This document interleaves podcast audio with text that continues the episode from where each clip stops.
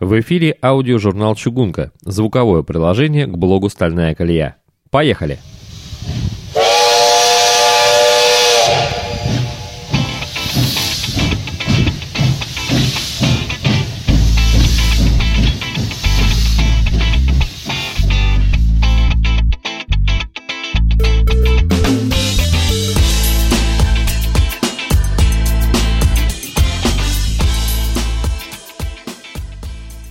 Доброго здоровья всем любителям перестука стальных колес и ни с чем не сравнимого запаха пропитанных криозотом шпал. Михаил Орехов, так зовут меня, и я представляю вам первый выпуск аудиожурнала «Чугунка» звукового приложения к блогу «Стальная колея». Сегодня, можно так сказать, во вступительном выпуске журнала будет всего две темы. Во-первых, чтобы наш с вами разговор в дальнейшем носил характер дружеской беседы, я в двух словах расскажу о себе, кто я, как связан с железной дорогой и вообще как дошел до жизни такой. А, во-вторых, расскажу о блоге «Стальная колея», о звуковом приложении к нему и об адресах для связи. Ну, давайте начнем с меня. Как я уже сказал в начале выпуска, меня зовут Михаил Орехов. Я родился э, и рос буквально в шаговой доступности к первой официальной железной дороге России – Царскосельской.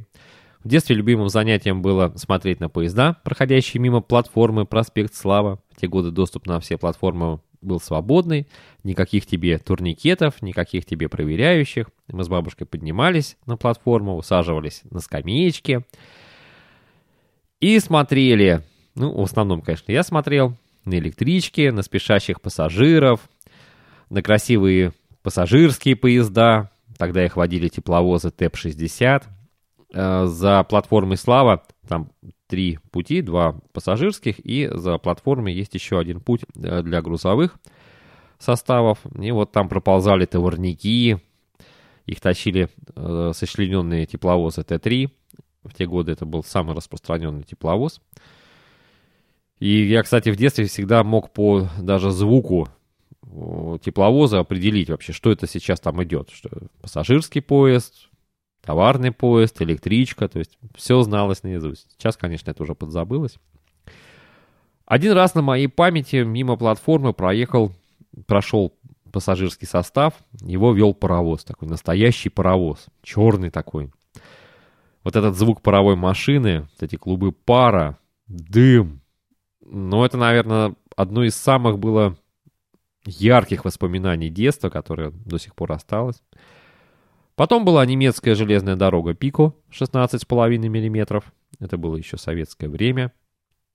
Два стартовых набора плюс кое-что купленное по отдельности. Ну, правда, я как бы не увлекался уж совсем так моделированием, потому что дорога в те годы была достаточно дорогая по нашим деньгам.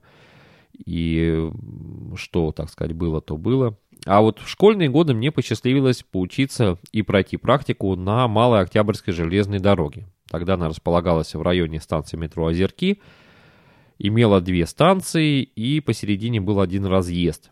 Теперь, как я знаю, там остался только вот этот вот разъезд, который сделали как станцию, и э, одна станция Озерки. А теорию мы проходили на, по-моему, Литейный проспект, дом 44 или 46. Сейчас я уже точно не скажу. Такое было большое старинное здание, где-то там на четвертом этаже располагалось все это. Было интересно туда ездить, учиться. Но, к сожалению, наследственная близорукость поставила такой жирный-жирный крест на мечте стать машинистом и водить поезда. Кем-то другим я себя на дороге в те годы вообще не представлял, да, и не видел. И, возможно, так бы это все и закончилось, вся эта моя железнодорожная история. Но но как-то купил я тут себе на дачный участок песков, кубов так около 24. Так получилось, что планы строительства несколько поменялись после этого, и встал вопрос перемещения всей этой песчаной массы на некоторое, ну, по железнодорожным понятиям, весьма незначительное расстояние, а точнее сказать 45-50 метров. Перспектива бегать со строительной тачкой в руках меня не радовала, особенно после просчета пути, который надо было пройти с грузом и порожняком – и встал вопрос, такой русский вопрос, что делать? Или вопрос, как, как это сделать? Ну, благо, наша с вами время есть в современной жизни такая штука, как интернет. В нем есть практически все ответы на все вопросы.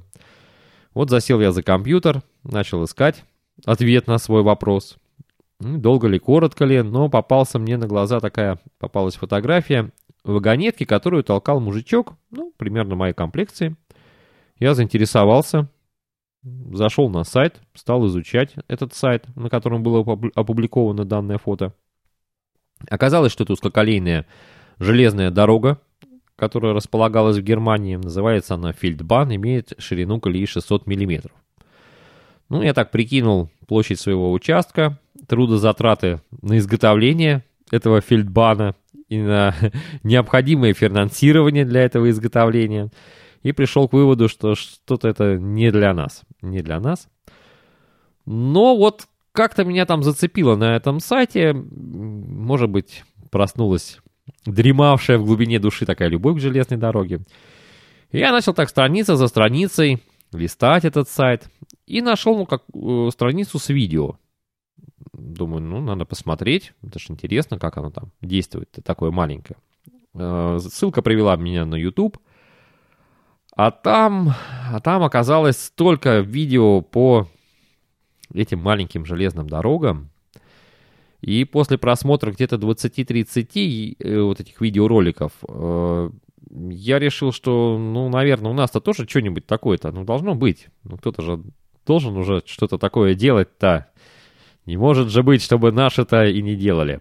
И вы знаете, оказалось, что да, на постсоветском пространстве было двое энтузиастов. Один в Москве, другой под Санкт-Петербургом, которые на своих приусадебных участках строили железные дороги шириной колеи 300 миллиметров. Вот так я вновь пришел к железной дороге, а для закрепления данного прихода решил на своем участке построить свою 8-вершковую железную дорогу. И скажу вам, что 3-4 ноября 2013 года дорога была официально открыта. И пусть она пока не превышает длину в 50 метров, и пусть из подвижного состава пока есть только универсальная рама с тремя кузовами, но, как говорят, лиха беда начала. Конечно, строительство такой железной дороги дело непростое, скажу вам сразу, э, даже такой маленькой. И финансы нужны, и время, и руки должны быть не крюки. Но, честно говоря, основной проблемой в этом стало отсутствие информации по данной теме. К сожалению, в Советском Союзе таких дорог просто не было. Были дороги большие, широкие, к которым мы привыкли. Были дороги узкоколейные. Не все о них знают. Это я вам по опыту могу сказать. Э, у них ширина была 750 мм колея. На каких-то предприятиях были за большими заборами. Были дороги колеей 600 мм. Вот как немецкие фельбаны. Но их было еще меньше, поэтому от них информации вообще очень много, мало. Ну, здесь я плавно перехожу ко второй части нашего сегодняшнего разговора. Информации мало, она раскидана на просторах интернета. Э, порой опубликована только в книгах. Причем в интернете можно на- найти только название данной книги, больше ничего. Как-то надо было исправлять данную ситуацию, где-то надо было знаний набираться. И вспомнив золотое правило, что спасение утопающих – дело рук самих утопающих, я решил, знаете ли, сделать по этой теме специализированный блог. Ну, находится информация. Ну, что ж она будет пылиться, что ли? Или у меня там будет лежать где-то в тетрадочке записанной, а вдруг кто-нибудь другой тоже захочет поискать или сделать. Но хотелось сделать, знаете ли, не просто блог, а, а с одной стороны так бы я сказал, такую некую библиотеку теоретических знаний, таких вот кирпичиков, да, из которых потом можно было бы что-то построить. А с другой стороны, что-то типа виртуального клуба энтузиастов, вот этого Дач Желдора. Сказано, сделано. 8 апреля 2013 года блок «Стальная колея» был открыт. Э, разговор в нем идет о железных дорогах колеи от 180 до 390 мм, попадающих под международную классификацию как микро или еще мини-колея. Есть такая классификация, она условно делит все дороги на широкие, э, узкие, вот эти вот микро или мини, вот что-то такого плана. Хотя среди наших энтузиастов к дорогам данного класса прикрепилось название «садовые» или «дачбаны». Ну, дачбаны это по аналогии с промышленными вот этими железными дорогами Германии, фельдбанами. На сегодняшний день первоначальная идея блога постепенно начинает осуществляться. Во-первых, при строительстве своей дороги у меня накапливается не только библиотека теоретических знаний, но, что гораздо важнее, практический опыт, которым я стараюсь делиться с читателями блога. А, во-вторых, стал собираться круг энтузиастов, э, которые активно комментируют статьи и посты, а некоторые читатели что меня очень радует, стали уже и писателями и делятся на страницах блога своим опытом.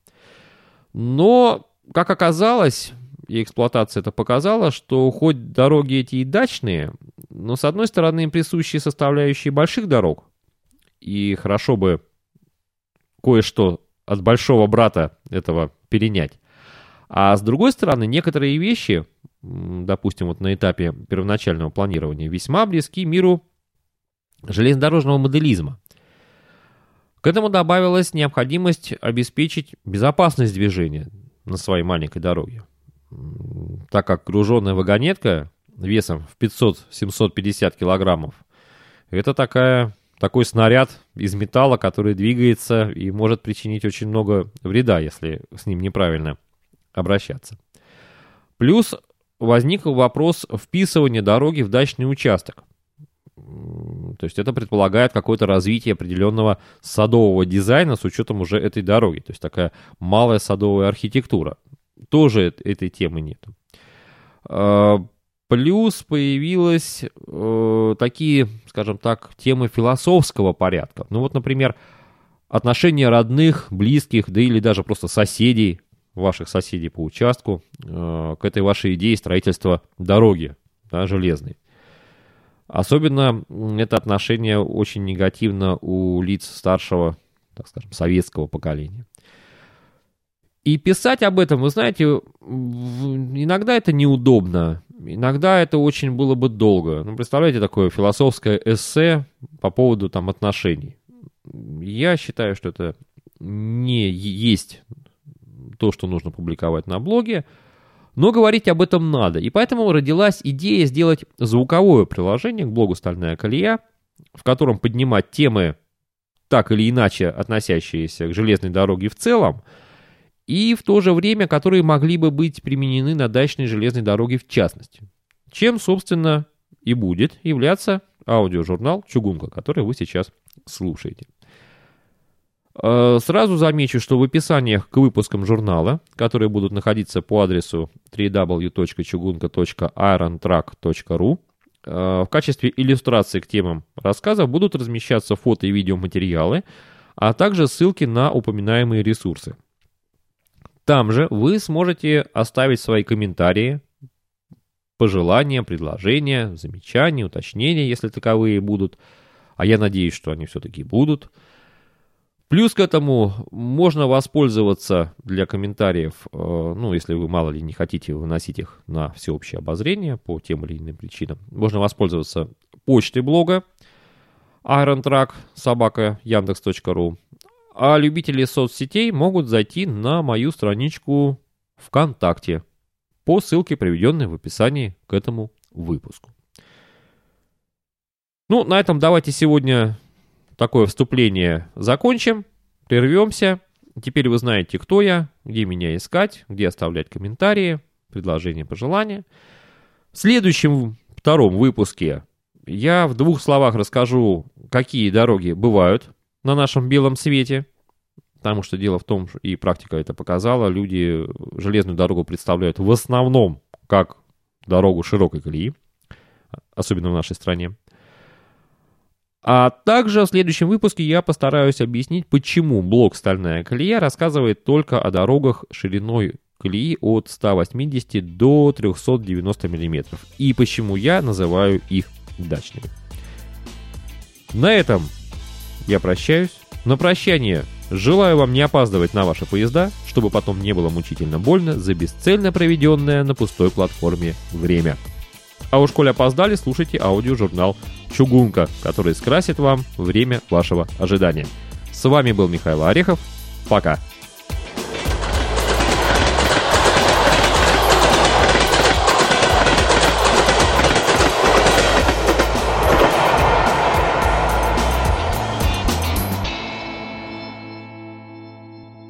помните, all rights reserved.